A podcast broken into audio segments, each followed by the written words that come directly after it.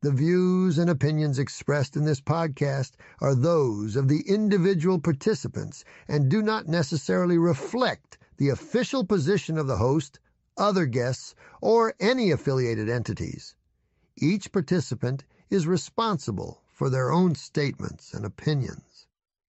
Viewer and listener discretion is advised.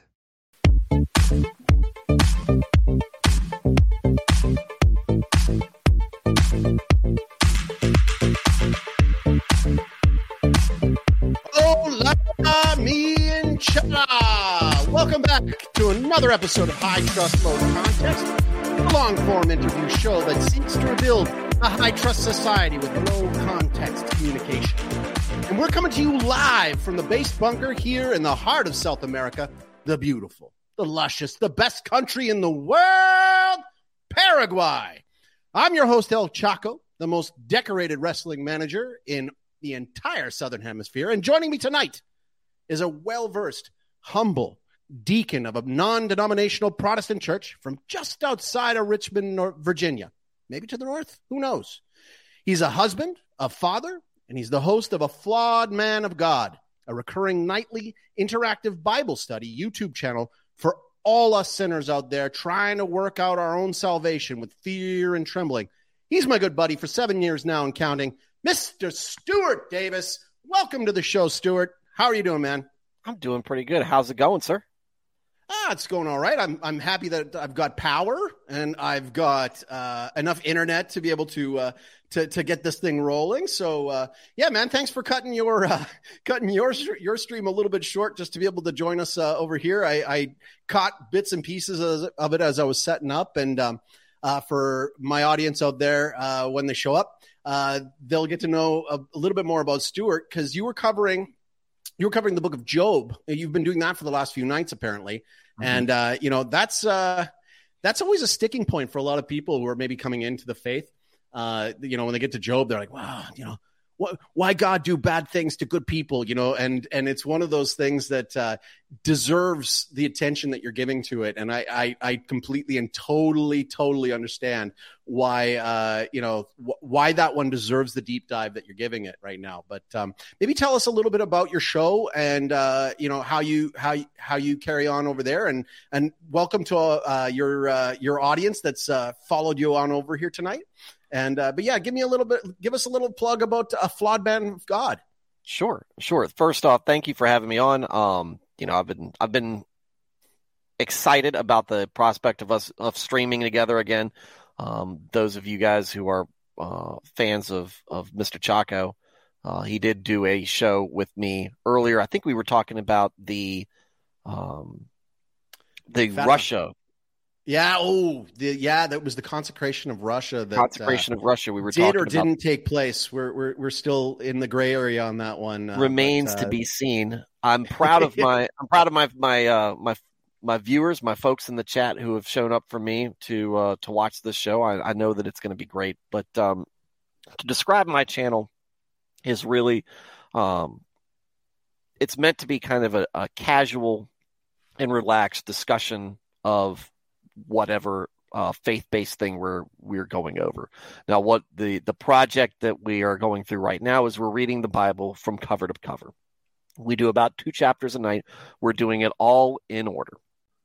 And uh, I started this back when I had less than 30 subs. Uh, our mutual friend, Mr. Ricada, came on, and that that caused my channel to explode a fair amount. He's, and he's scheduled to come on to this one too, so I guess I should brace for impact. Eh? you know, it's, it's a very good thing. It's a very positive thing. Um, and and so that was around. We were still in the Pentateuch at that point. We were in Leviticus, maybe Deuteronomy, right at that. Oh, you were in that. the grind. yeah, we were in the grind, and but you know, it, what I found was it made the show so much better when you have uh, a good back and forth between people who were either new to the Bible or um, hadn't read through the Bible, had been to church. You know, a lot of people go to church, and I don't think, and I don't, I like, and I will always speak for my own experience um, as a non-denominational, and try not to to delve into what goes on in like the Catholic Church because you are a Catholic. Uh, yep. Chaco. This isn't an, this is just a, just a disclaimer to anybody who's coming in here from either side. This isn't going to be one of those apologetics battles. Stu no. and I are on the same team. it's all good. I'm not a debate show guy anyway, so I mean that's that's that that's not my interest. And um, something that our mutual friend uh, Raf has has said that I I I agree with. We're just tired of the brother wars.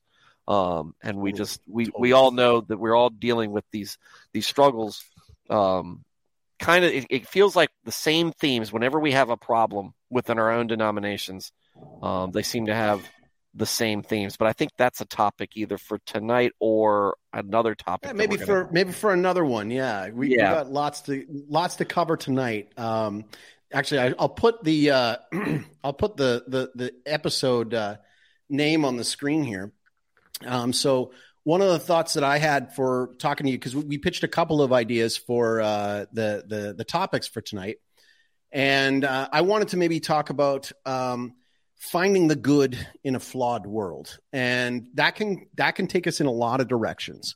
Okay, so that can either be you know just being an optimistic person, but that also can be things like how to discern what is good for you, what is bad for you, what is good for your kids, what is good for your family, uh, those kind of things. And I know that you and I are both very proud fathers of our of our of our fam of our families, and um, and in knowing that, that gives us kind of a, a good base to work with here in terms of um, in terms of how we kind of seek out those those things that are fruitful, you know, things that are good for you, and um, uh, do you like in your family? Actually, I, I caught the beginning of one of your uh, more recent streams, and you were talking a little bit about uh, you. You started a little late, I think, because you were having a family game night or something like that. Was that is that something that you had? Re- re- yeah, we do that. We do that weekly. In fact, it's used like Fridays are kind of my off-topic nights, but I haven't had a Friday stream in a while because you know Fridays are normally you know, you know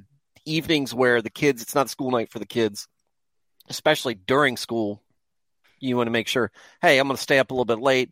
When the show comes on at 8:30, that's bedtime for my oldest. So I right. put him to bed. Ours too. But this way, I'm like, I'm not feeling like any type of stress that I need to start at my normal time. I can just, hey, if I feel like streaming on Friday, I can. Or if I just want to relax, then you know, and and just make sure that I spend with the time time with the kids. So, well, that's the thing. Like, uh, you know, um, I was reading. So, well, when I'm down here, uh, because it's all in Spanish, right? And like my Spanish is okay, but it it, it has a lot to it, it has a lot to to improve upon. And one of the things that I find most difficult, and and actually like on your Sunday, on your Sunday, one of the most important parts of the Sunday is the sermon, right? It's the it's the when we you know yeah, there's the fellowship and yeah, there's getting everybody together, but like we're there to also learn and so one of the things that I've found helpful for me, because, you know, I try, we try so hard. My Spanish is decent enough. I can tell if it's a good homily or a bad homily. And, and, uh, you know, it's, but you know, somebody, somebody's kids crying in the back, which is a good thing. If, if, if, if, if, if your church is crying and ain't dying, right. And, yeah. uh, uh, but, you know, if we, if I if the problem with Spanish and English is that if I lose a bit, like I'm trying to fill in the gaps a lot when I'm when I'm learning in in, in Spanish, and so I'll end up having times where I'm like, you know, like thirty percent there, fifty percent there in in following along, along with the homily, and then I just lose it. It's just not there. I I can't keep up with it. So I actually bought um, a book, and it's uh, it's the it's the it's a Sunday sermons of Saint Alphonsus Liguori, who's one of my favorite favorite saints. And so what I can do because because I go to the Latin Mass, we follow a one year calendar, a one year liturgical calendar. So my missal actually goes well, my missal's from 1945 but uh, it, it's it's in line with the 1962 which is what the church that we go to uh, follows and so the readings are the same and so the gospel's the same the uh, epistles are the same and so what's great about it is, is that I can read that and then I can I can pull open what St. Alphonsus Liguori was saying on that exact same Sunday, you know, in his time. And one of the more recent ones that I read was talking about uh well, was talking about the end. And what it meant by the end was our end. So always keeping our end in sight. And it in it he actually talked about where there's too many fathers out there because you you your your your your job is to work on the eternal good, right? To to work, you know, we can talk about finding all the good that's down here on the in, in the material world, but to find that to to work to strive towards the eternal good because if you if you lose that, then what do you got? You got nothing, right? And so what he was talking about was that there's a lot of fathers in his time that would say, you know, they, they would be working their butt off to try to provide for their family. And the gospel reading of last Sunday was uh, from the book of Matthew. And it's the, you know, be not anxious. You know, uh, the birds don't have to worry about what they have to eat. God provides for them. Consider the, the birds. The flowers. Yeah, yeah. And so what he's what he says in there is is like, look, like y- your job as a father is to provide. You're there to teach. You're there to protect. But don't lose sight of the eternal good. And so in in this regard, he was saying there's far too many fathers out there that are like, no, I have to work my I have to work my butt off to provide for my for my for my children. And he he answers that by saying, well, yeah, but don't do so in a sinful way. Don't don't lose your soul just to provide the best that you can for your family because God will provide for your children. And actually, he also provided, I think it was uh, one of the Psalms that says that the that uh, the seed of the just man will be provided by provided for for by God. I'm paraphrasing. I'm I'm I, am i am not I'm not a Bible verse memorizer, but um, uh, I think it's really great that uh, you know we can have these kind of discussions. Even like that's the beautiful beautiful thing about Christendom is that we have the ability to go back to these church fathers, to go back to these great minds, these great thinkers. We can stand on the shoulders of giants, so to speak, and we can actually hear what they had to say about these same readings. And one of the things that I liked about what you were just doing with the book of Job just now before is you can tell that you've you've you've this isn't your first kick at this. This isn't your first time reading Job. And so obviously anytime that somebody reads something like the book of Job, who to any of these listeners or or people who are uh, maybe not you know not fully into the into their faith who haven't read the Bible yet, um, Job's a Job's a toughie, right? Job, Job's a real toughie, and um, maybe you can kind of give us a little bit of a rehash then about like because you were you were right at the spot where you were talking about where his friends were kind of standoffish you know, there, uh, there's always that that that thinking in, in Job, which is like, you know, from his friends and from all of his contacts, you must have done something. You must have done something wrong, and that's kind of not how God works. And we've seen that so many times uh, in in uh, in I forget which gospel it was where Jesus heals the blind man, and they the Pharisees were asking about his parents, like what you know what what sins did they do to make him blind, and so that that idea still permeated in that time. And a lot of times people fall for that. And um, maybe you can kind of talk a little bit more about what what Job's observations was when he was going through that that period, or am I putting you on the spot a little too much? No, not at all. Um, I mean, I think first of all, I think think the the book of Job is a book that as Christians we should oftentimes turn towards. Not just, I mean, not going to take anything away from the Gospels, right? Because the Gospels have plenty for us to pore over when it comes to talks about suffering and and how you know that's that's that's part of that's part of the life right you're you know things of this world are not guaranteed to you but job is so detailed and open about basically when the world just comes crashing down on a man who is by all by God's account righteous and blameless. And yeah. how he there aren't too many of those in the Bible, by the way. Like, no, there's not too many guys we can say that about in the Bible. No, so, and, yeah. and I mean this uh, this is a guy that God is basically bragging about to the devil. So this guy gets it. He under he he knows what I expect out of my out of my people. Shining and he does example. it, or at least yep. he does it as as best as one can expect. He meets expectations, and um, but what's taken from Job is you know any parent's nightmare, right? Yeah. Oh, And then added on top of that, your wealth, your health, your wife has lost her faith, your friends are abandoning you.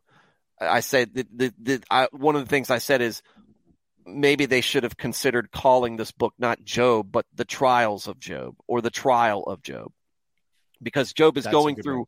a trial, being tested, and he's also at least at this point in the book because we're about we're we're in the, the first quarter. We're still in the first quarter of the book, or yeah. it- we're just it- coming out of the It's first a quarter. of the doozy too because it doesn't end the way you expect. You know. And it, Yeah, uh, but it um, takes some turns. you have to read the whole thing, right? or you can just skip to the end, right? And then you lose all the you lose all the lessons. But um he's also at this point when his his friends are basically putting their two cents worth in and they don't know a daggone thing about what's going on. Um he says he, he's basically being put on trial by his friends for no better reason than they just want to say their piece either in front of God or to comfort themselves or whatever. And maybe that's is. Maybe they're saying this because they need to hear it themselves because they don't want to believe that you can be righteous and still be punished in the way completely um, Satan does a very thorough job putting Job through the wringer. Um, Oh yeah. Yeah. But uh, yeah. He, you know, he hits them want- on every angle. and this Like, is sorry, Joel. Um, Go ahead. No. this is this is kind of where you see a lot of atheists use I because who would love a God who would do to something do to Job what he did, and that's Well, it's that whole yeah, yeah. If if if if you know, if God good, why do bad things to good men? You know, like it's Right. it's And- or super even- simplified and even if he's real, I, or it goes back to the I I can't follow a God who will send people to internal damnation. It's it's a big thing um, that some folks just can't understand, and I don't think they really study Job well enough or talk to people well enough. If a Christian has difficulty with Job, I'm not going to question their Christianity. What I will say is you need to talk to somebody about it and get the perspective that's try, that's being conveyed so that you better understand it because Job can be a place where you go to heal when you are going through trying times. And it's been that way for me and helped me um, as I've gone through my own failings or just bad things happening. And I haven't gone through anything through anything near the nightmares that I know that people have that that people I know friends that I've have have gone through. well, and actually, it's interesting because like for some people coming to the faith, Job is the starting book, and and and that seems weird to some people, and it's I I don't recommend it as the starter for for most people. Like a little I'm heavy. saying, like ninety nine percent. But I remember like when my so uh, a shout out to my father, Greg, who is in hospital tonight, um, uh, and he he's a strong man, great faith. He's he's in hospital again. Uh, any prayers we can uh, solicit from from the crowd tonight for for Greg in hospital would be great. Uh, he is recovering from pneumonia and an infection that nearly killed him two nights ago. And we've had a few of these kind of real big scares, and these kind of moments really draw. Well, they they they certainly you know they they'll they'll snap you to attention real quick. Uh, when my when I was coming back to the faith in 2017, um, you know, my my my dad was outside of the church. He wasn't really a practicing Catholic at that time. Um, but we had that long conversation, you know, and it's that whole thing of, you know, when it's that whole cast your cares on on him, you know, and and my dad was saying at the time, I- I'll never forget it. We were at the dinner table, and he says to me, you know, because we noticed there was an anger, there was an anger, and there was an anger because he was suffering. He has a, multiple sclerosis, and so you know he's lost over the years his ability to walk, a lot of a lot of ability to do a lot of different things, and it's a it's a humbling ex- experience. It's a long drawn out humbling experience. I mean, Job was a man of great wealth, of great importance. Um, my dad was very successful in his career. he was you know doing really well in in his work um, but then you know the walls came crashing down the economy went down. He was in oil and gas. Oil and gas in canada started going to to to uh, uh, to the crapper. And uh, you know all of a sudden this this strong man was our provider was the rock of the family is all of a sudden reduced to someone who needs the help of others. And th- there's that question that always goes through his mind of like you know at that time why you know why right? You know why? And i remember i'll never forget it because he said you know I, I i said sometimes like man you know you really come across as angry sometimes with this and i don't think it's helping you and you know he said i have all this anger and i don't know where to put it and you know i i said to him like give it to him right? Like, not don't be angry at him, but give it to him. Like, ask him why, ask him for help, and you know you'll you'll find your answers. And so when he went back to the church, you know, most people, because for me, when I was coming back, and it was it was John, right? Like the the first the first thing I dove dove into was the Book of John, and still to this day, hands down, my favorite gospel. I know all of them are great. John's my favorite, but um, with my with my dad, his spiritual director looked at what he was going through and he said, "Here you go. What's this? Job." like that's like not that's not a starter. That's not a starter for most of us, but for him it works. This isn't a starter car. This is a finisher car. Exactly, exactly. So, you know, it, it it's interesting because that was a few years back, and now he is our strongest prayer warrior and you know uh, we were getting the updates and being this far away from from your family and you know my my family's in in Canada I'm down here in Paraguay I'm I'm 2 days away at best from being able to get back if if something goes awry. So constantly just following what's going on what's going on. We're like give me updates give me updates.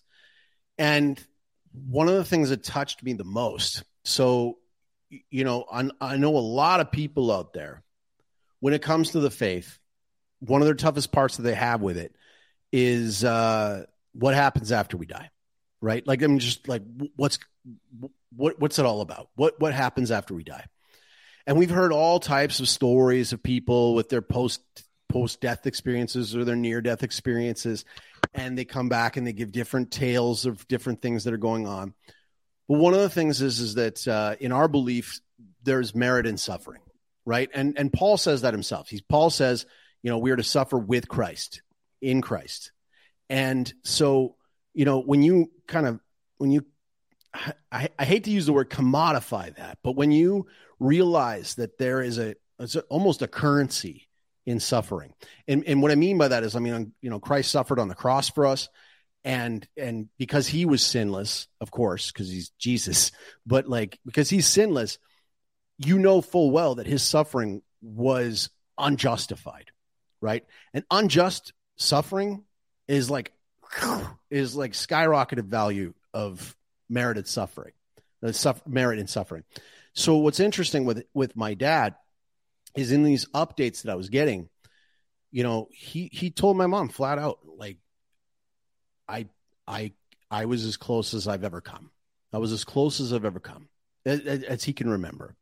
You know, the the breathing changed. I mean, because if you've ever been around anybody who has, if you've ever been in the room with somebody when they've passed away, it is a surreal experience. It, it's unlike I've only had that happen once. My my mother in law, I was there when she passed away. It it was it's it's indescribable. It's indescribable. You can't really you can't possibly describe it to the point that somebody could completely gain something from it, right? Uh, like to actually know what it's like. But in his case, what what gave me solace was that he said, "I came really close, but I felt no fear. I felt complete peace." And so, you know, you know that you're getting somewhere. You know, especially if you're somebody like him who who was diagnosed in it was I believe 2007. 2007 or 2008 he was diagnosed with ms and we've been just watching this just gradual decline of all of his faculties just boop, boop, boop, but this is a man who's been suffering for that entire time but doing it with dignity doing it with respect doing it like knowing full well that God has a plan for him and that God loves him enough that he's not making him suffer for nothing. And so, you know, one of the things that was interesting was um, one of these things that was really interesting for for him is just how much he's come around in those years, just how much that he's gotten a better perspective on, you know, what is this life? What is the life to come? What are we working towards? And so when I wanted to come in with this with this um with this topic of finding good in a flawed world, like I while we know everybody knows somebody who's suffering with some sort of really bad disease, really bad condition, really bad scenario, you know, like people who've lost their homes, people who've lost their jobs, people who've lost parents themselves. Everybody's suffering in their own way. But what is worth delving into is despite all that, where do we where do we latch on to? What do we latch on to that is good? And and how do we find that? And how do we kind of rise above this this evil world? I mean, because it really is an evil world. We are living in evil times. so well, so one of the things that and I, and I rail against this even though I'm on it all the time is social media. It surrounds us with things that will give us despair. Um, we're constantly hearing about the worst that's going on. When you unplug from it, there is generally a sense of relief. You might not feel it. You just you might not like be able to recognize that it's happened. And but then you look back and you're like, "Hey, I feel pretty good." When I go on vacation or when I'm hanging out with friends that I know um, that aren't that aren't as obsessed with what they see or don't care to look at stuff online and we're just living in the moment of our own community um it's easy it's easy to see the good that's there it's one of those things stop and smell the roses Absolutely. you got to stop focusing on if you if you stop watching the 24 hour news cycle and all this other stuff and and yeah it's good to be aware of what's going on in the world around you big picture wise and mm-hmm. see the things that you have to keep an eye out for and be watchful for. Well, we got to be wise as serpents and peaceful as doves, right? Like we have to yeah. kind of know what the bad guy's doing at times. While right? you're yeah hyper focus on it. It doesn't require you to be watchful 24 hours a day, seven days a week. It's just stuff to keep in the back of your mind. Play with your kids if you've got them. Have a good time with friends and understand that there are good moments. And some people probably live in a pretty crappy situation. And maybe they don't have many friends or any friends, or maybe they've got, you know, they just haven't re- had much success in life and there's not much for them to lean back on, lean on. And that's a hard place to go. Um, and that's a hard place for me to speak to because that hasn't been my experience. But from my experience, which I think is a relatively normal um, American experience, is that I have family, I have friends outside of social media, outside of Twitter, Facebook, and all that stuff. And living in that world, going to a soccer game, coaching kids, you know, seeing that innocent, you know, helping helping the youth develop um, and just taking a step back, enjoying beauty for what it is. And you know, maybe maybe I just live in a in a nice slice of paradise uh, compared to everybody else. But that's the only perspective I can give for people. Somebody in my position shouldn't be resigned to uh, to doom and gloom when well, there's pl- there's Sorry, plenty around if you want to find it. And I mean, it's like where you put your attention matters. So if you if you hyper focus on all that's bad, and like I like that you brought up about the fact that people can get despair, and that is that is a that is a real thing. You know, uh, in in terms of like for a Catholic des- definition of despair, it's it's not like as we normally think of the word despair. Despair is to like almost give it give up like you have no hope of salvation, right? That you have no hope anymore. And and it's it's the death of hope. It's almost a, it's a sin in in in our case because it's almost like you're you're doubting God. You're doubting his ability to to again to to feed the birds and clothe the flowers and and and take care of you, right? And and what is interesting to me is what what's gone on in the last couple of years. So you brought up about friends and you brought up about how important friendships are. And you know, I've gone back through the years here and I've, you know, I've gained a lot of friends. I've lost a lot of friends. And you, you can lose a lot of friends on like stuff that doesn't matter right? You can lose a lot of friends on stuff that in the grand scheme of things totally doesn't matter.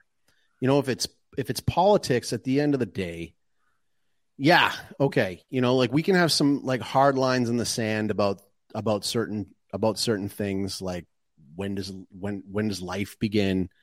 Uh we can we could have, you know, discussions about rates of taxation and all that kind of stuff. Rates But at the theft. end of the day, what's that? Sorry? rates of theft. exactly, exactly. Who's going to build the roads? Um, but the thing that I, the thing that I really have learned over the last little bit is is how much time I've wasted in a good portion of my life. So you and I are both hockey fans, right? Like, I mean, you know, you you are in a hockey pool. I was in hockey pools for many years um, I broke into my career writing about hockey. So I'm a professional writer. Um, my first paid uh, article was not hockey, but it was it was street basketball, but it was sports, and I really liked sports. And when I was growing up, you know, I I thought of sports as uh, a great display of focus and ability and perseverance. I mean, sports teaches you a lot of things, especially team sport. You know, uh, I will never forget times out on the baseball field, on the pitcher's mound, melting down, completely melting down. C- couldn't hit the plate if my life depended on it.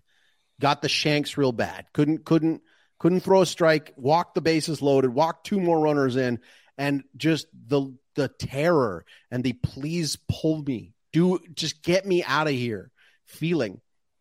But then, you know, being left in and getting yourself out of the jam and having the help of your teammates, you know, maybe getting a nice double play that pulls you out and you get that camaraderie that can come from from from sports. And so I value that. But in this aftermath of you know all that's gone down all the lockdowns you know one of the first things that really hurt was seeing my very favorite team the calgary flames going out ahead of the government before it was even mandated and saying nobody without a vaccine can enter the games you know? And in my thoughts i was like man we've supported you for this long and that's like you're really like you're really going to do that? And they they went ahead and they did that. And it hurt. But then I thought about it and I was like, you know, like why is why is all this stuff happening? I can't wa- I can't enjoy most Hollywood movies anymore because they're all like completely antithetical to my beliefs and my values and I and I'm not entertained by them as much anymore. Now, I can go back and find good stuff, but what's coming out now, I have a real difficult time with.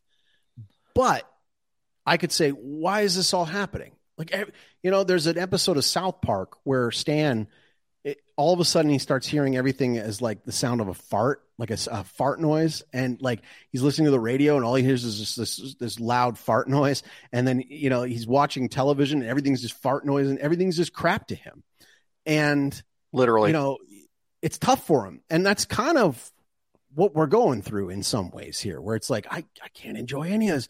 I Well- was, oh, go ahead. They're very much trying to to attack our escapism because the producers of so much of our escapism are, for lack of a better term, godless.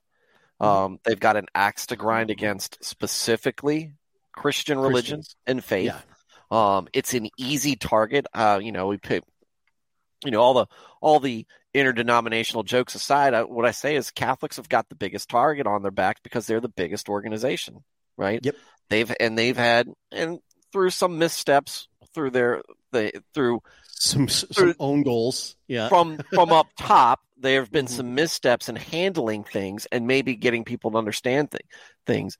Um, been a punching bag, and now it's like, oh no, that's just a den of sexual predators or a den of um of hypocritical, sanctimonious people who just want to oppress uh folks, other folks that they think are are lesser than them.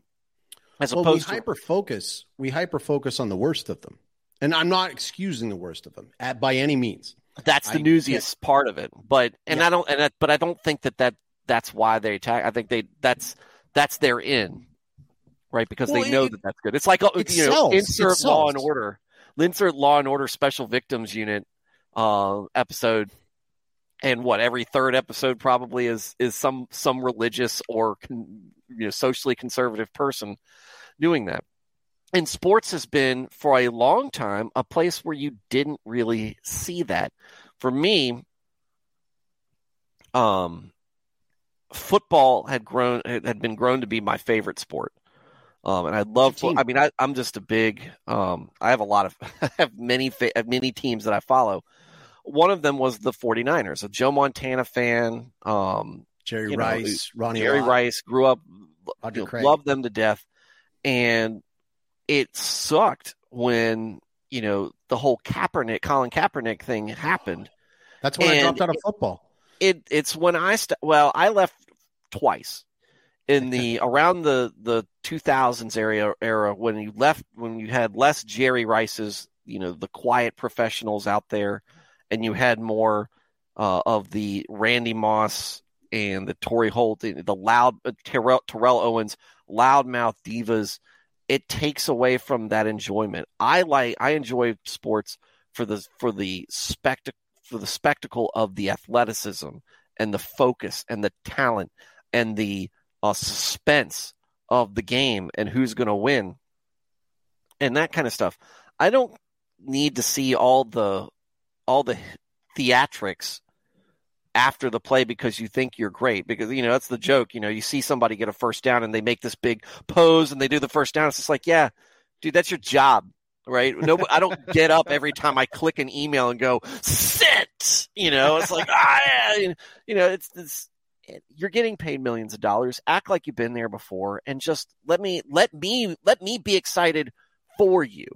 And i understand being excited after a big play or something but you've got that. So I left, and then I came back because it seemed to it, it seemed to have kind of t- become more tame. But then that happens again, and then it's again it's sports is supposed to be someplace where we can all just put aside, you know, the background noise and the things that that separate us, and this is the the unifying thing. We all unify behind a team, or we unify behind a rivalry, like you know, Red Sox and the Yankees fans.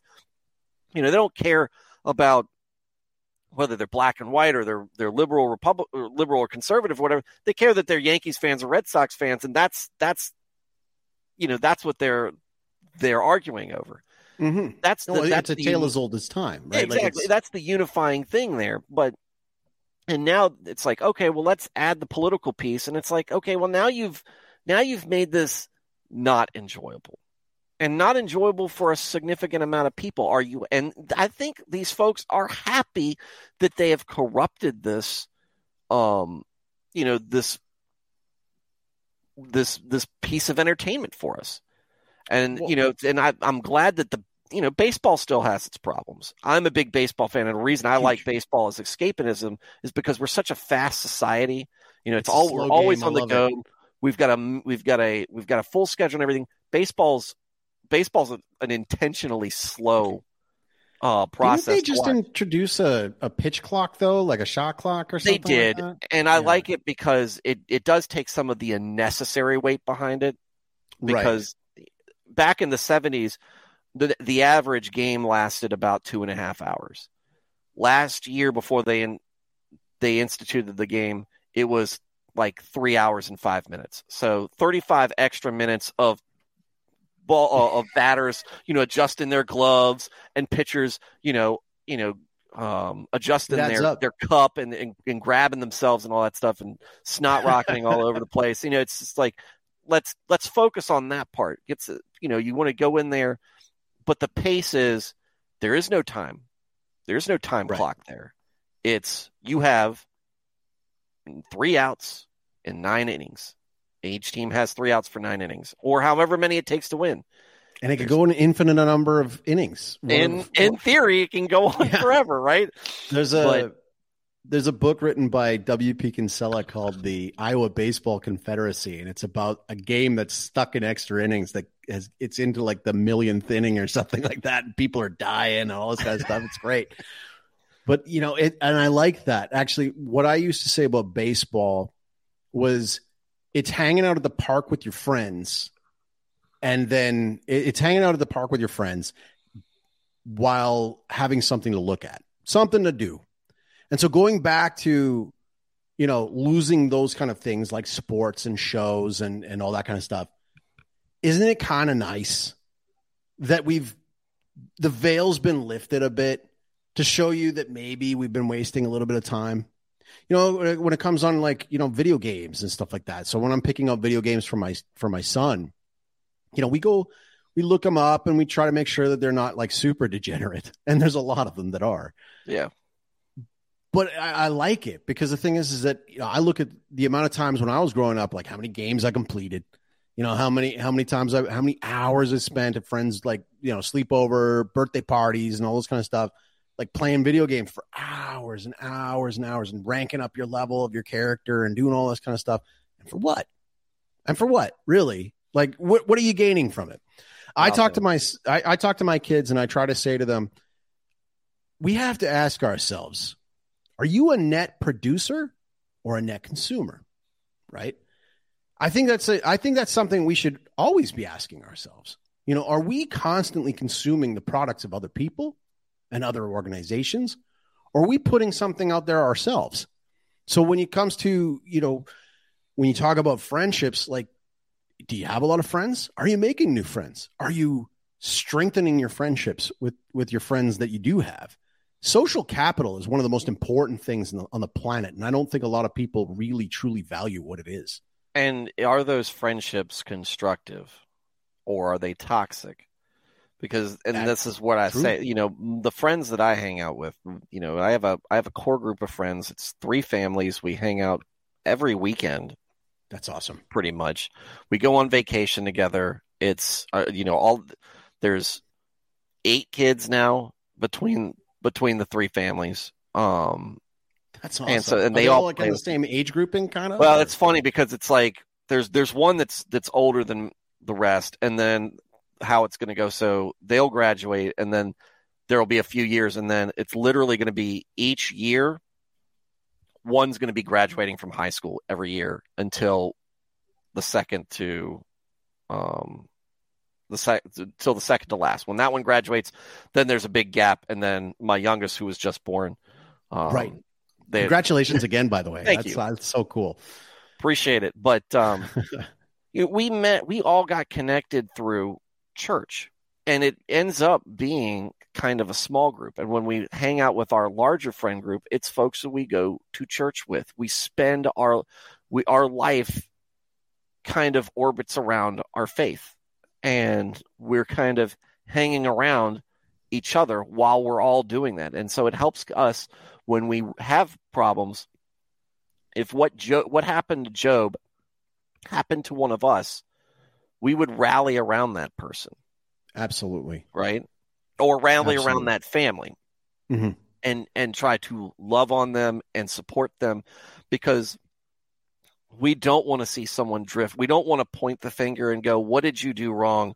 You need to make it better." We want to help them rehabilitate and not lose their faith because nothing is worse than seeing somebody walk away.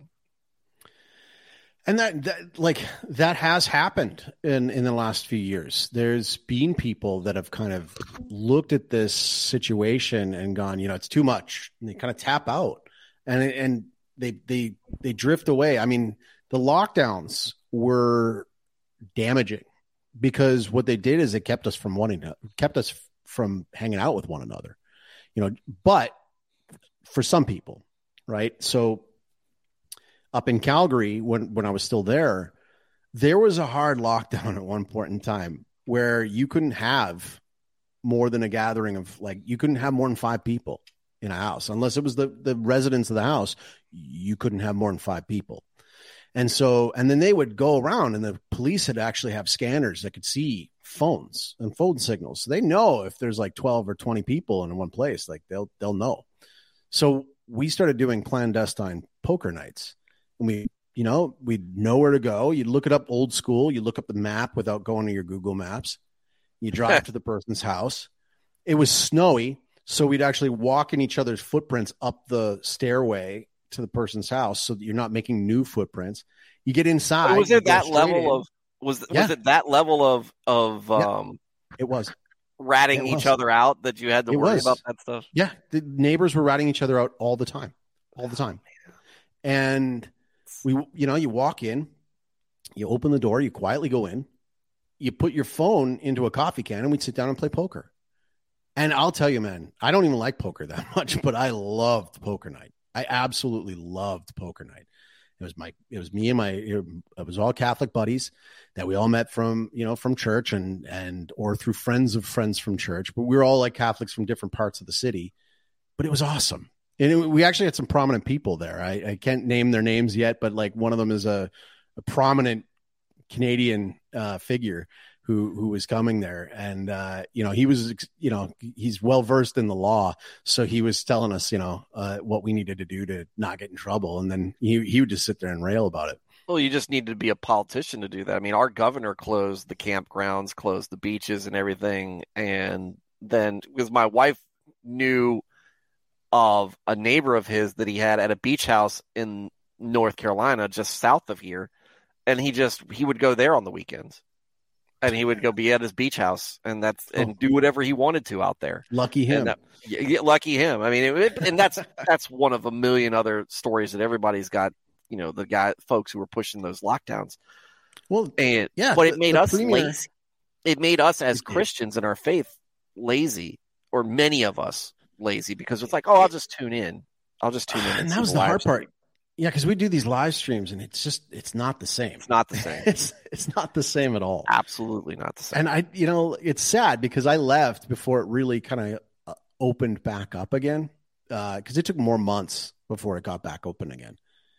But like, you, you know, what was nice was when I got down here and then we found our church down here, and it was like we just slid right in. It was these are our people. None of them got the jab right? None of them, none of them were wearing masks at, at, at the, at mass. And, and, you know, we all had something to say about what was going on, but we, it actually, for some of us, strengthened our faith because, you know, we're told right at the beginning, like they're going to hate you because of me. And, uh, you know, Jesus says they'll, they'll hate you because of me. And you got to be in the world, but not of the world. And, uh, and, and, you know, you, you see these things, these, I mean, for lack of a better term, these idols crashing, right? So you know, I I used to love. I grew up loving Star Wars, and then Disney bought it, and I knew it, it was going to ruined it, and it got and it and it sucked. Um, you know, I I know people who well, uh, the last guest uh, that we had in the first episode was uh, Tab Burt, and he's a huge Star Trek guy, but he won't watch any of the new Star Trek stuff because it's garbage.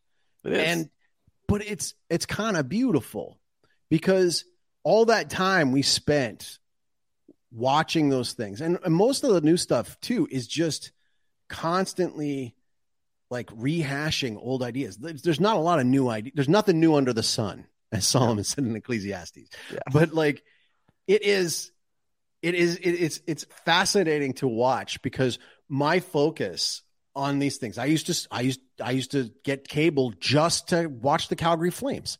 And I'd watch them, you know, Er, three, four nights a week. You know, it's like put the kids to bed and I'm I'm sitting there, I'm watching two, three hours of hockey. For what?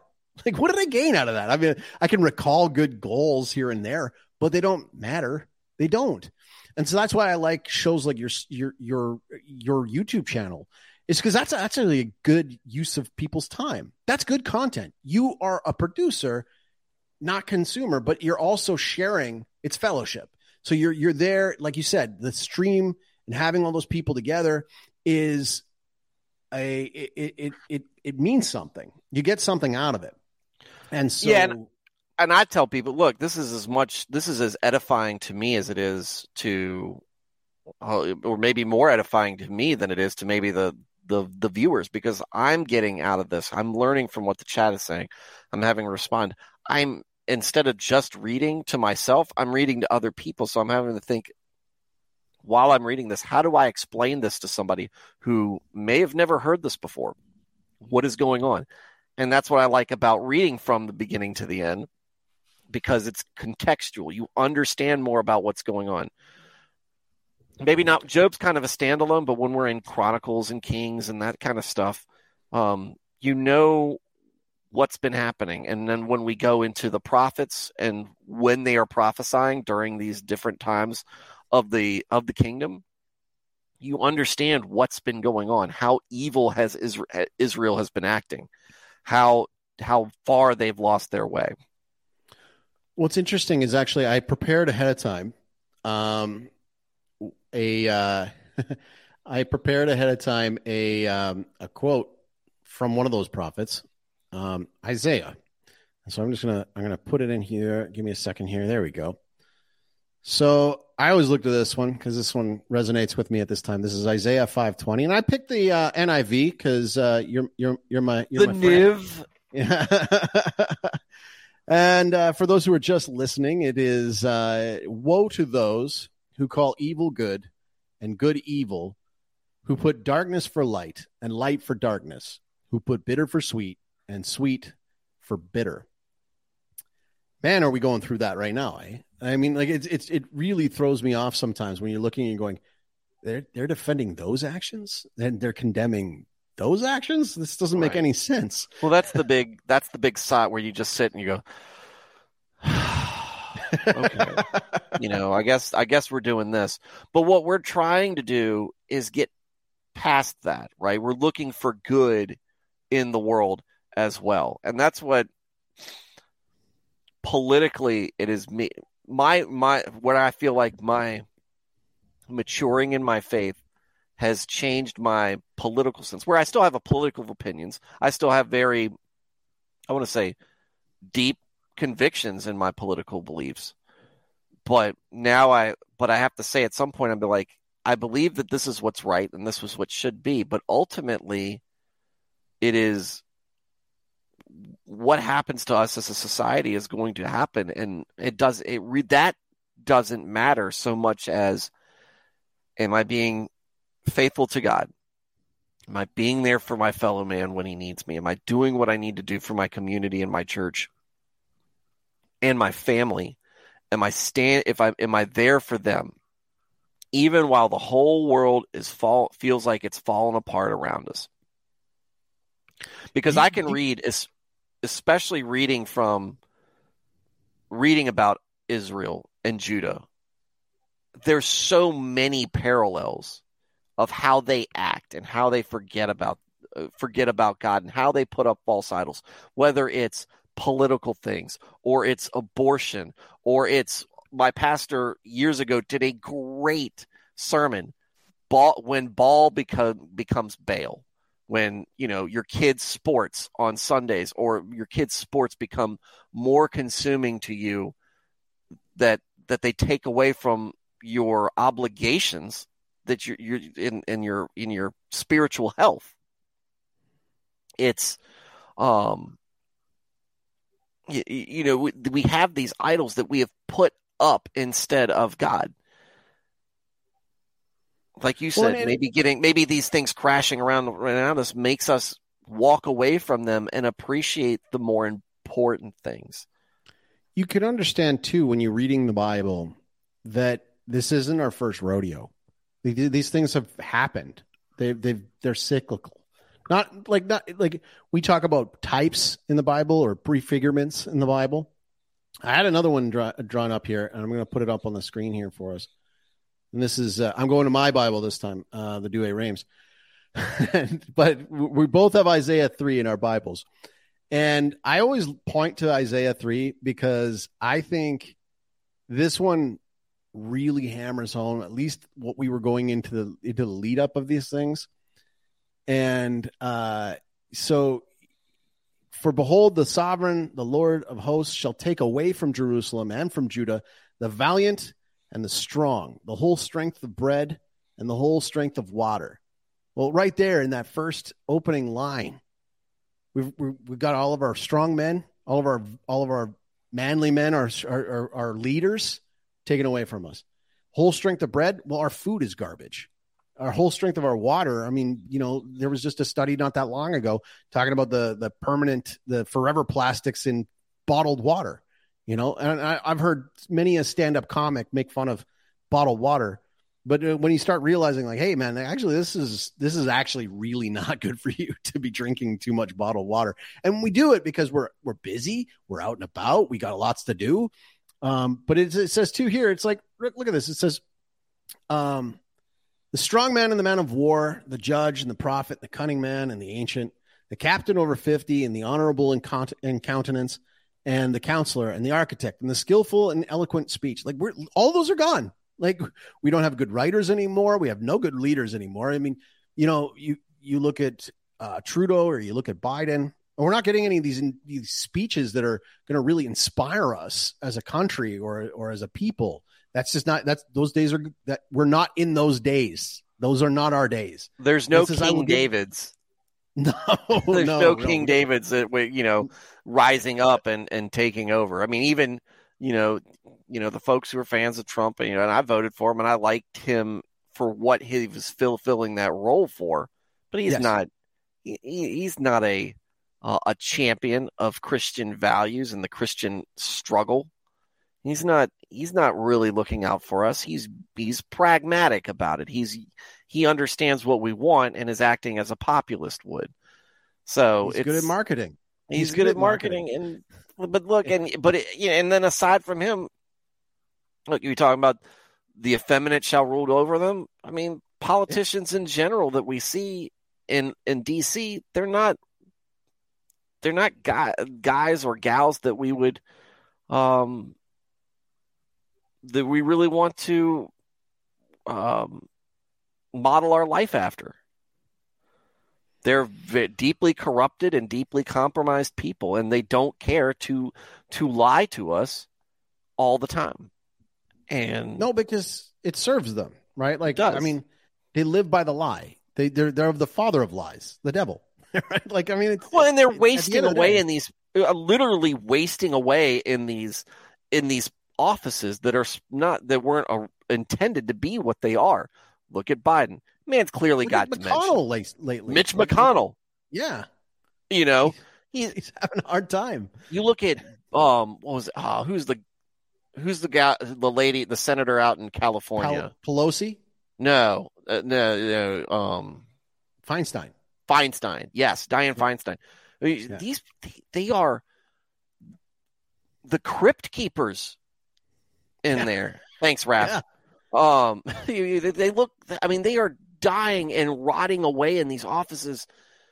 There's no. There's no. Com- there's no compulsion there for them you know, maybe I've made my money and you know, I've done I've done my work. I'm going to pass this on. It's time for somebody else to take over.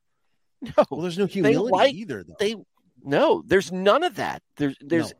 they you know, and that and this is where I get upset, but this is this is what we were told was going to happen. This is what Sam, God told Samuel to tell us. I, I harp on that all the time on my show. We know this is why we have what we have. God gave us a blueprint for how we are supposed to do things and act as a society. We wanted a king. We wanted human rulers. We got human rulers. And guess what? They're miserable people to be around. To be fair, to be fair, we've had some good kings and queens. There, in history, we've had a few, right? We've had a few good kings and queens that have done some really good things. Uh, maybe I look at this differently. But was it worth it? Like, well, Does, no, it was a little late. Wasn't. It yeah. was a little late.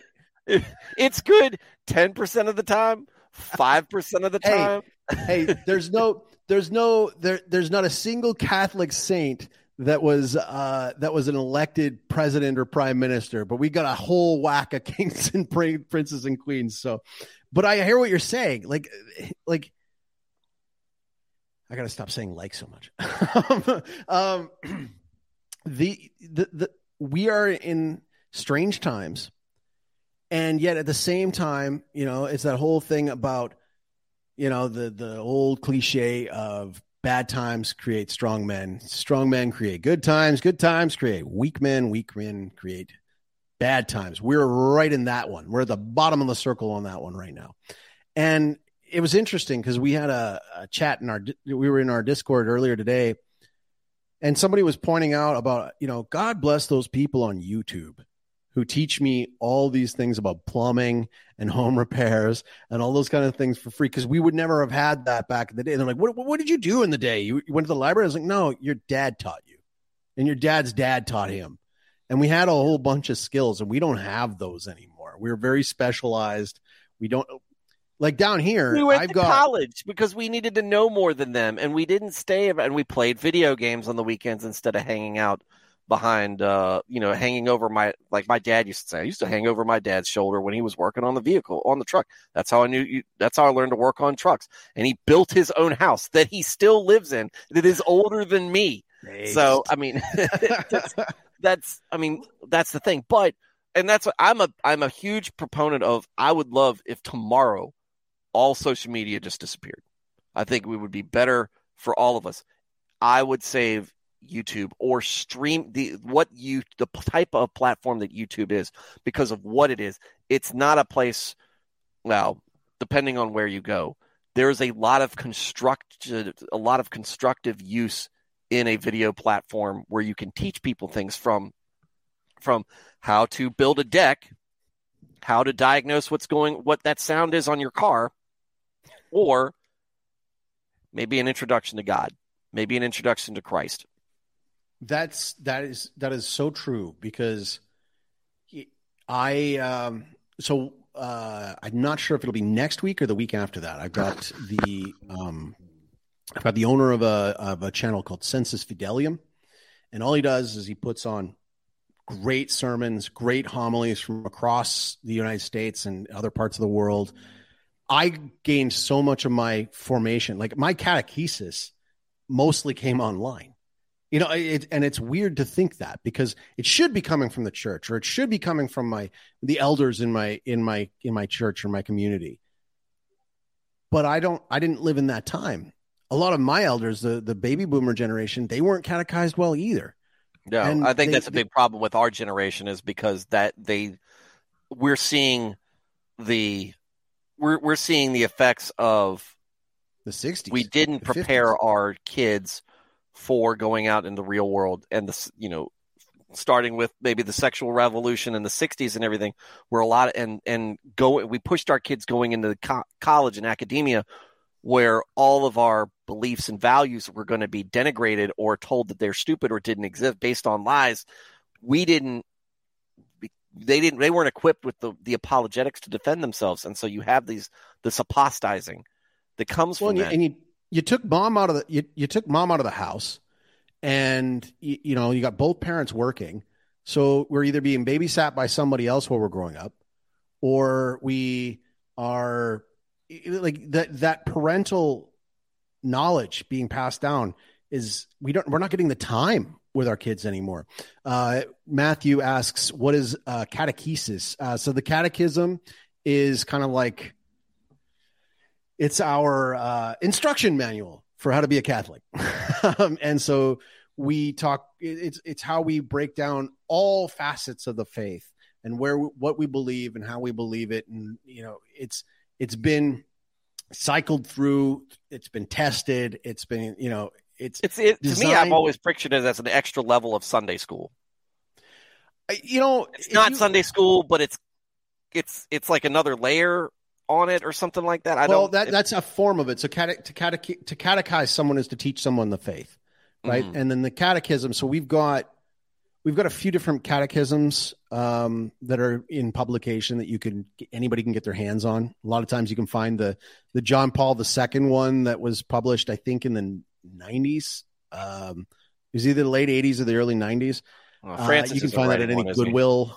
And what's funny is is that you would think that a more modern one would be easier to understand it. It really isn't. It it really isn't. And actually, the best catechism, the best catechism you can find is the Catechism of the Council of Trent.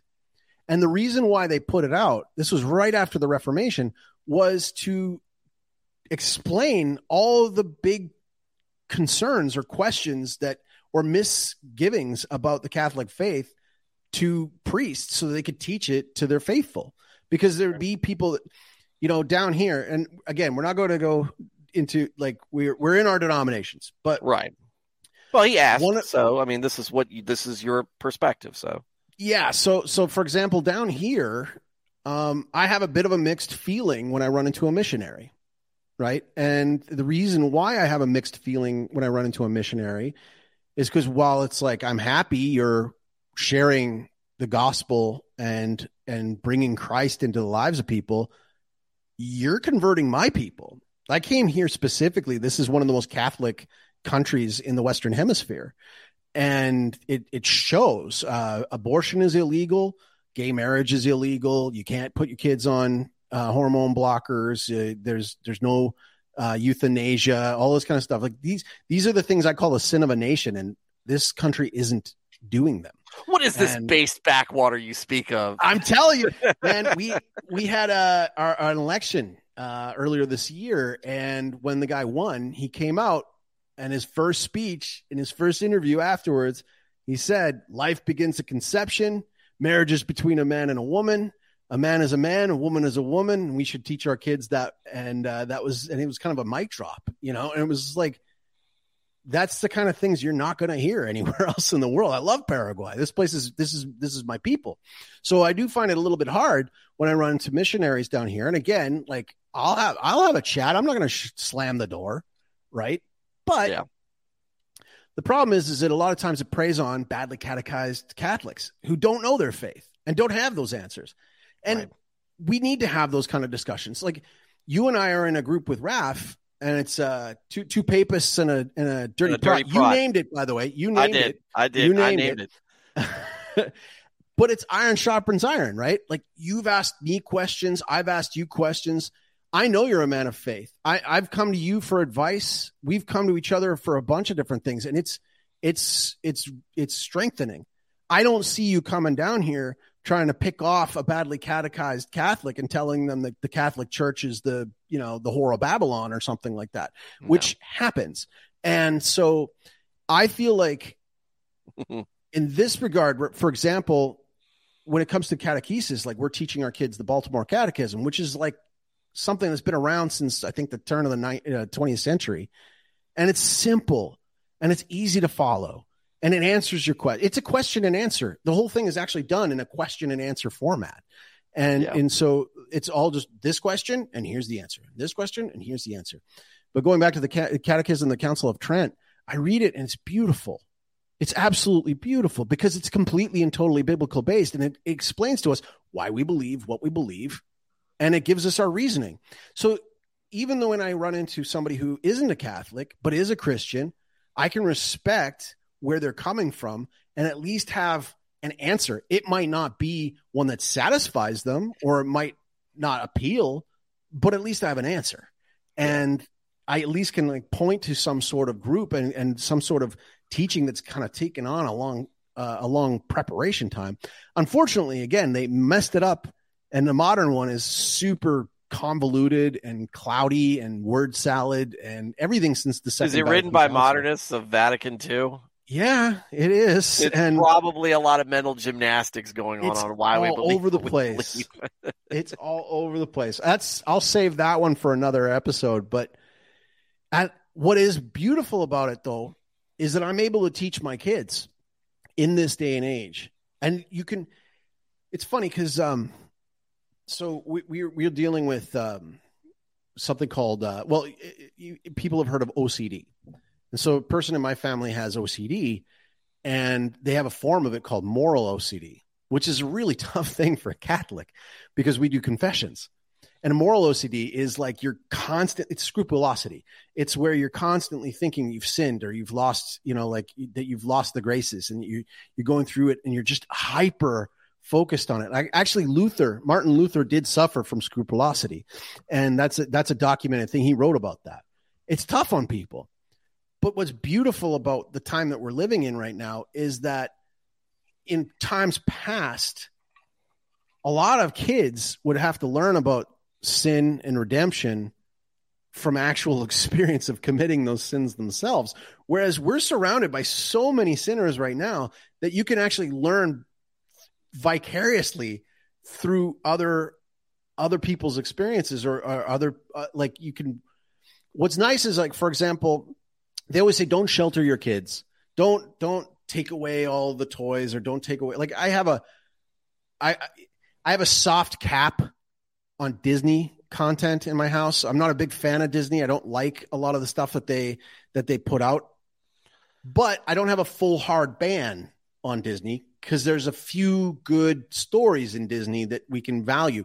And then what I've done is I've worked on trying to train my kids so that instead of me going, "Up, oh, that's degenerate, turn it off," they can watch something, know internally, "Hey, wait a minute, that ain't right." and know why that ain't right or come to me and ask why they feel like this ain't right and then we can talk about it and we can learn from it because you can't you can't put blinders on everything it's impossible right you can't completely do that with the rest of the, the there's just too many if you you you you'd have to avoid every television pro- program every movie every game everything it's just it, it would be darn near impossible and so it's a better idea is to teach them uh, to, to teach them. I, I like this. I'm just going to click on this one here. Um, my parents did the Jiminy Cricket thing with it's I mean, a lot Jiminy of old Cricket, Disney is pretty good. It- of some of it is, some of it is. I'm, I'm not going to like show my kids like bed knobs and broomsticks or anything like that that glorifies witchcraft. That was one of our that was one of our things. Uh, that was one of our family movie nights. But we were like, I uh, we really liked uh we liked uh, Swiss Family Robinson. Oh. We like um the actually the original Incredibles. It's the family. Oh, yeah. uh, dad dad lies Well, and he's hiding stuff, but the family bands together and he pays the price for it too. You know, so that's well, that was more of the that that was the great the struggle between the folks who want to bring people who are naturally talented down. true. And I thought that's that's a good a little bit commie. that was that was that early 2000s, late 90s, early 2000s when this stuff was creeping up Yeah, and there was genuine worry about it and then before it just got we all just got beat to death into compliance with it. I Um, didn't bother with the sequel. I just saw the trailer. I was like, nope. I haven't. We canceled our Disney Plus subscription when I saw they had a uh, episode on what was it? It's called Dino Ranch, I think, and there were two gay tyrannosaurs, Saw that. Two- yeah, and I was like, and my kid, my kid liked Dino Ranch, and then it comes on, I'm like, no, we're not going to do this. We're not. No. We're not going to hit the soft. We're not. We're not going to get the subversive messaging to where they sneak this thing in and try to go, oh, well, they just want to have a have a kid just like everybody else. well, it's grooming. It's just grooming. It is. what it is. and that was when I, you know, and it's it's bad because there's they've bought some good products like Bluey. Bluey's is it good? Bluey's, eh, Bluey's pretty good. I haven't seen anything questionable about it at all. In fact, if you're a parent and you and you catch yourself watching it too closely, it'll hit you right in the feels because they do a very good job of like, hey, your time with your kids is fleeting.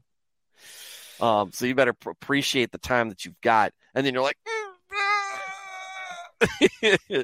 Nirnath uh, asks, "Did you watch the Mouse That Roared?" Excellent, Peter Sellers. I have not seen that one. I'll, I'll put it on the list. Um, I we my kids uh, they really like the Tuttle Twins. Uh, that's something that I think Angel Studios put out, and uh, it's it's more. I mean, it's it's pretty heavy duty on the like free market capitalism and stuff like that, but you know, it's it's got some good humor in it. It's all right. Uh, I put on, I, I I I don't. I never I never did Disney Plus. I canceled my Netflix a long time ago.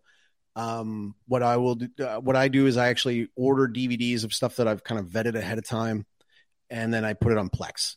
And it's not like they get all old stuff. I mean, we put the Super Mario Brothers movie on there recently. Mario Brothers was good. That movie, was, that movie right. was good. There was a lot of worry about you know the the girl power side on it.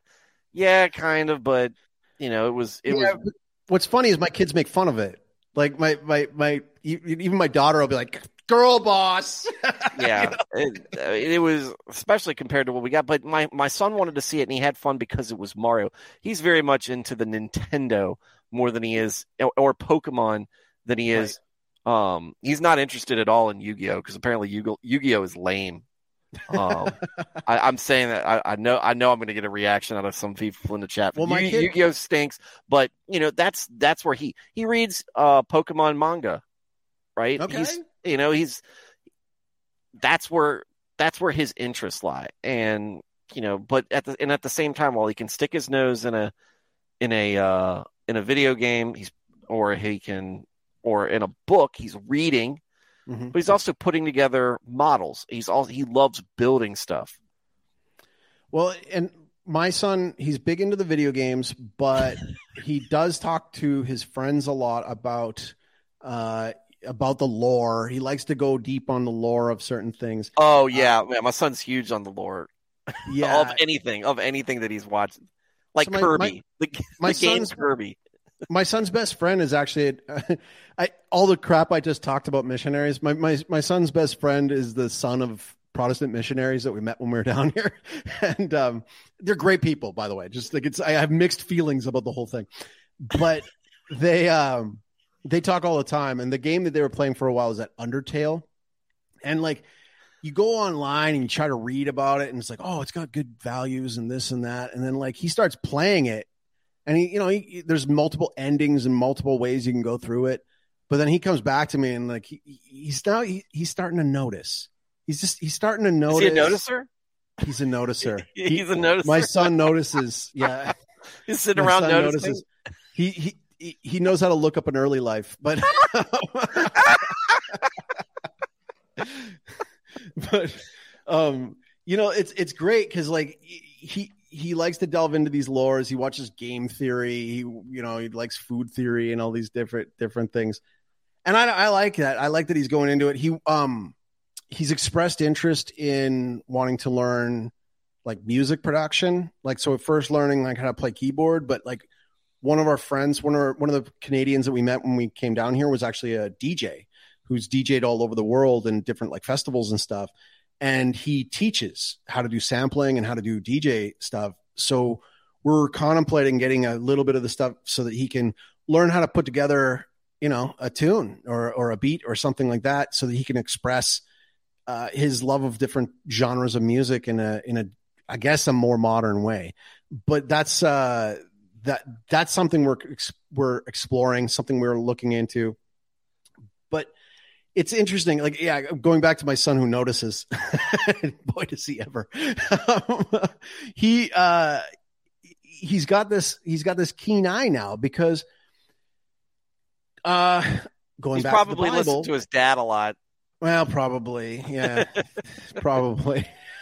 But uh, going back to the Bible, right? You know, um, I think it's in one the first first epistle of John and he talks about testing the spirits, right? So a lot of times, you know, we get gifted things that it's supposed to be really good and heartwarming, and it's like blah blah blah blah blah, and then the girl dates another girl at the end, and like my my kid will watch that and be naturally like it, it feels shoehorned in. Like he, the kids know, right? The kids know this is like, eh, and they're turned off by it.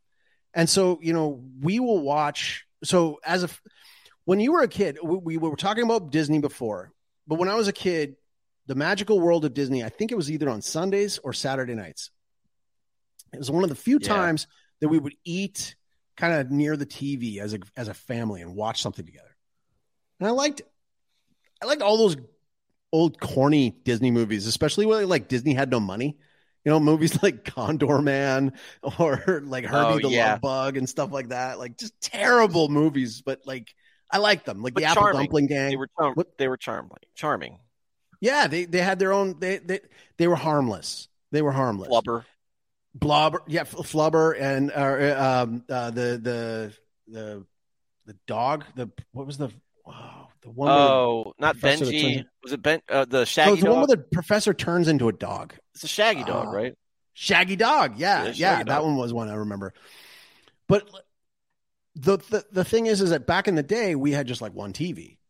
Mm-hmm. You know, I, I'm not I'm not even that old. I'm turning 44 next week, but like it's. Uh, we, I remember the time where we didn't have a remote control, and the remote control was like we we finally got a remote control because it was on the VCR. You were the remote control. You I was the, the remote, remote control. control, and we had like five, six at, at one point in time we had cable but it was like the basic package. So maybe we had just the 13 channels you could click on the dial but we didn't have any set top box or anything. But we used to watch as a family together. We watched movies together. And a lot of the movies unfortunately like they try to pump in these things. Or like a pixar movie will have it'll have um jokes for the parents like we tried watching shrek and I, as much as I liked Shrek the first few times I saw it, you know, watching it with my kids, there was a few times where I'm looking at my wife and we're going, yeah, no. Like there's a few of them in there that are just, no, no, I'm not. I'm not digging this. I'm not digging this joke. Uh, you know, it's a little too. Hard it depends on the age of the kid, right? It's yeah. It's, when you're talking about a six year old, or you know, that's that's a little mm, not happening, right? And so we, but what we found is we found our program. We found the one that we can sit down and watch together because we try on Sunday, we drive two hours to this to the capital just to go to mass, and then two hours back. So my my Sunday is four hours of driving. We stay, we have lunch with people, we try to have you know fellowship and all that kind of stuff. But it's a long day. So when we get back, we try to put on a simple dinner, or we invite if we're not going into Asuncion because sometimes our priests are in Argentina, so we have to go to a different mass uh, we invite our, our, our British friend over who lives like 15, 20 minutes away from here. And like it's great for him and it's great for us because there's not a lot of English speakers around. And it's a good idea to have fellowship and uh, and you know t- friendship growing with local people around you so that you know you can turn to somebody when like hey the, the lights went out again Are, is your power out too you know that kind of thing but the show we've really bonded around is little house on the prairie little house on the prairie is a fantastic show to watch as a family. The family gets along. The dad is respected. The mom is respected. The mom respects the dad. The mom loves the dad. The dad loves the mom. The dad would sacrifice himself for the family. The mom sacrifices herself for the family too. They go into town. They they meet with other people. There's flawed people in their own family. There's flawed people in town. They grow. They learn out of it, and it's oh, it's a beautiful show. It's one of the best shows that ever was on television. Cannot recommend it enough. And it's well, fantastic to watch with the family. That's what I felt about Duck Dynasty, right? When in, really? in an era in an era where you know reality TV was all over the place and all consuming.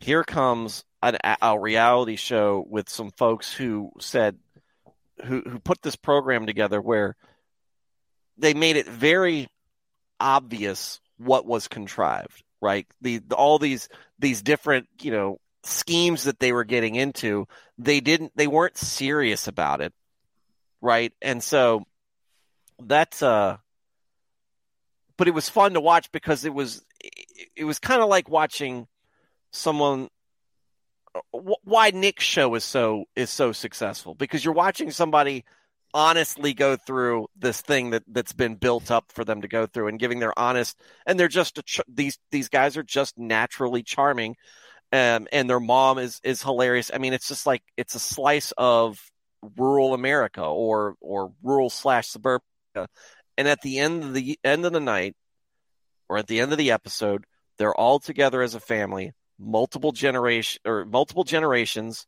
brothers and their families with brothers and their families getting around talking about why life, why good things in life are important, what's in, what we need to reflect on, and praying together, and then having and then sitting down, breaking bread with each other, and having a meal. And that family stuck together, and they told A and E begin with. They go, they you know, hey, you know, this y'all y'all need to like you know spice up the language. Because well, we're just not a we're not a family that curses, and we don't want to display that.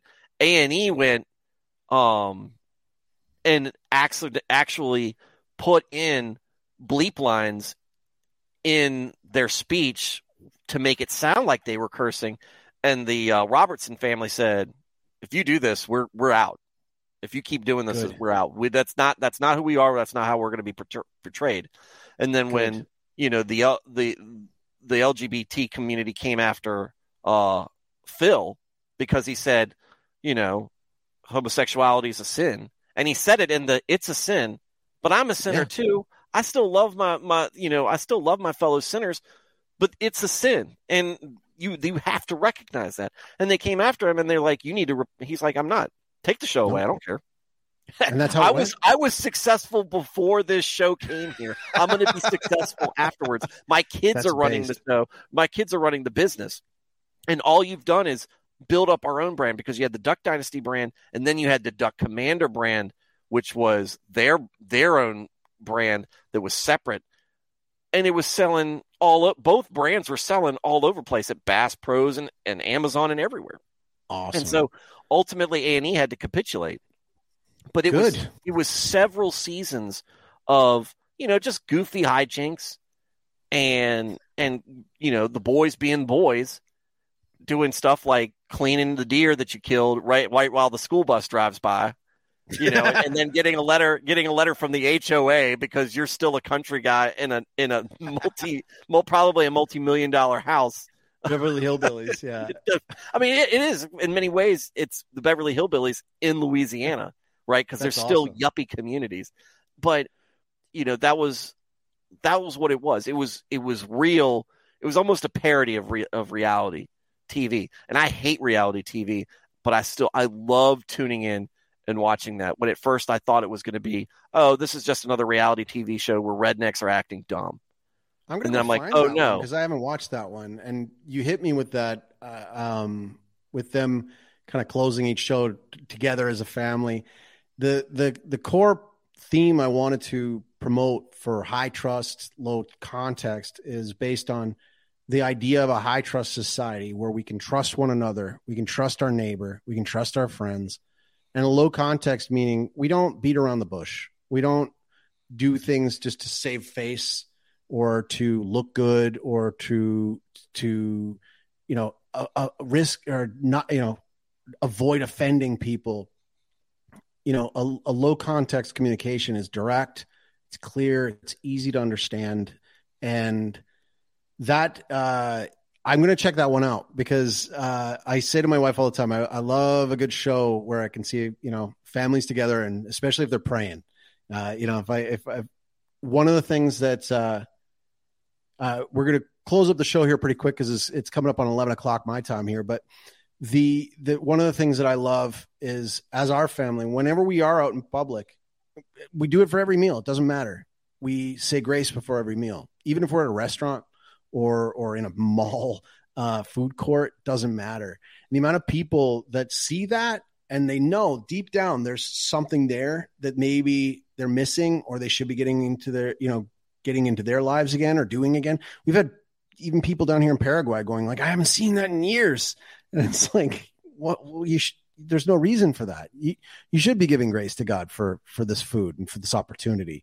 And I, I'm going to give grace to God or glory to God and, and thanks to God for my friendship with you, Stu. And thank you very much for, you know, making this time to come and join me. And I really appreciated uh, all your wonderful uh your, your wonderful crew that uh accompanied you along the way here and uh I would really love to have another chat with you again. I mean, either on mine or on your show whenever you have time. We we have that ability. Oh yeah, and you know, and I, you know, I think I've made it clear. Is like the the door is open for you whenever you've got a topic that you want to come on and discuss with me, uh, that you want to put out for folks. I should rebound on that uh, consecration of Russia because a lot has happened since. I mean, if it, it, we got another endless war going on right now, it feels like it's Yeah. just, but it's it's so well, we got. like low impact in our. It's just I know. this is a weird one. Um, Yeah. because it's it's And- all on television because we don't have really any troops. We're sending stuff over there. There's a lot of flags and profiles and everything. wag the and a lot dog type stuff going on. Well, yeah, like, I, like, uh, like I said, I had, um, and you were talking about missionaries. We had a um, more on the Baptist leaning missionary in Ukraine. Um, and that's a very orthodox. It's, I'm very, I, I would be angry if my show was, was, was lame too. George. I'm sorry. I'm sorry about that. You're angry that Gi Oh is lame and that you're a fan of a lame show. Lame card game. You know, I love that that was only, all only good for too. memes. only good for memes. But um, was oh you know he was and, and you know his family's from Ukraine and there's legitimate you know there there there's legitimate conflict there beyond all the politics and everything, they re- a lot of people forget that this is a very regional thing with a lot of with a lot of opinions of people who are local and in the community. There are Russians living in Ukraine, there's Ukrainians living in Russia, there's a lot of family. This is this is very similar in this is very welcome aboard. very similar to um our civil war, which none of us really are old enough to appreciate. We don't have any relatives that are that we ever grew up around who lived through that. Um, but you know, the news and the social media, um, the the news and the social media sphere, they all act like they know what's going on. Yes, I can ask him. What's the um, question? Do you listen to Sabaton? No. Have I've you ever listened? Have you ever heard of Sabaton? No, I've never heard of Sabaton. So it's a very hard rock, um, very hard rock um, music band, but they sing mm-hmm. uh, songs about battles and historical events, normally normally battles and stuff like that. And uh, look them up on YouTube, and you can listen to some of their stuff. If you're Is in something Raph would like, Raph probably knows about him. I, I okay. I'll, well, I'll have to ask to see if he has. Um, is this part of the? Is this part of your podcast's? Uh, this is lore. This, yeah, this is part of the lore. This is what we ask all of the guests that come on now, and uh, and some of them have. I forgot to ask you our question. Um, and before we close out, who and what do you trust these days? Um, well, I trust my wife. Um, I trust I trust in God, but that's that's the that's the easy answer. No, it's it's, it's an easy answer to say. It's, an it's a, it can be a bit more difficult in practice, yeah. right? But um, um, but you know, in, in my community, I have I have deep trust in my friendships and in my wife and uh, and some some of my family, right? folks like my dad. I can trust if I'm, you know, people I can trust that I'm in a bind that are going to come and help me. People that I trust are going to are going to tell me uh, if I'm if I'm going off the rails. Who can who can stop me, put their hand on my shoulder, and be like, "Hey, you know, have you have you thought about how God might be looking on this?" Um, That's a great answer. Yeah, that's a great answer. Those are the right types of people to trust for sure. And uh, yeah, man. I again, I love having you here. I'm. I'd love to have you back, and uh, we got lots of stuff that we can definitely cover on both shows. Oh yeah, both formats.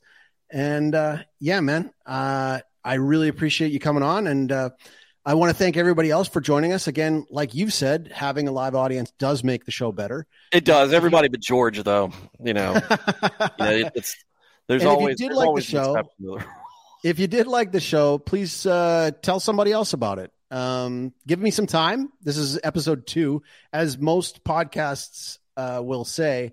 Uh, you you start to get more comfortable around episode six or seven, and then you start to really get in your groove around episode 12, 13, 14, 15. And uh, I'll get there, but uh, I will only get there with the strength of having a, having a community to talk in front of and to kibitz with and to oh yeah. did i just use the word kibitz.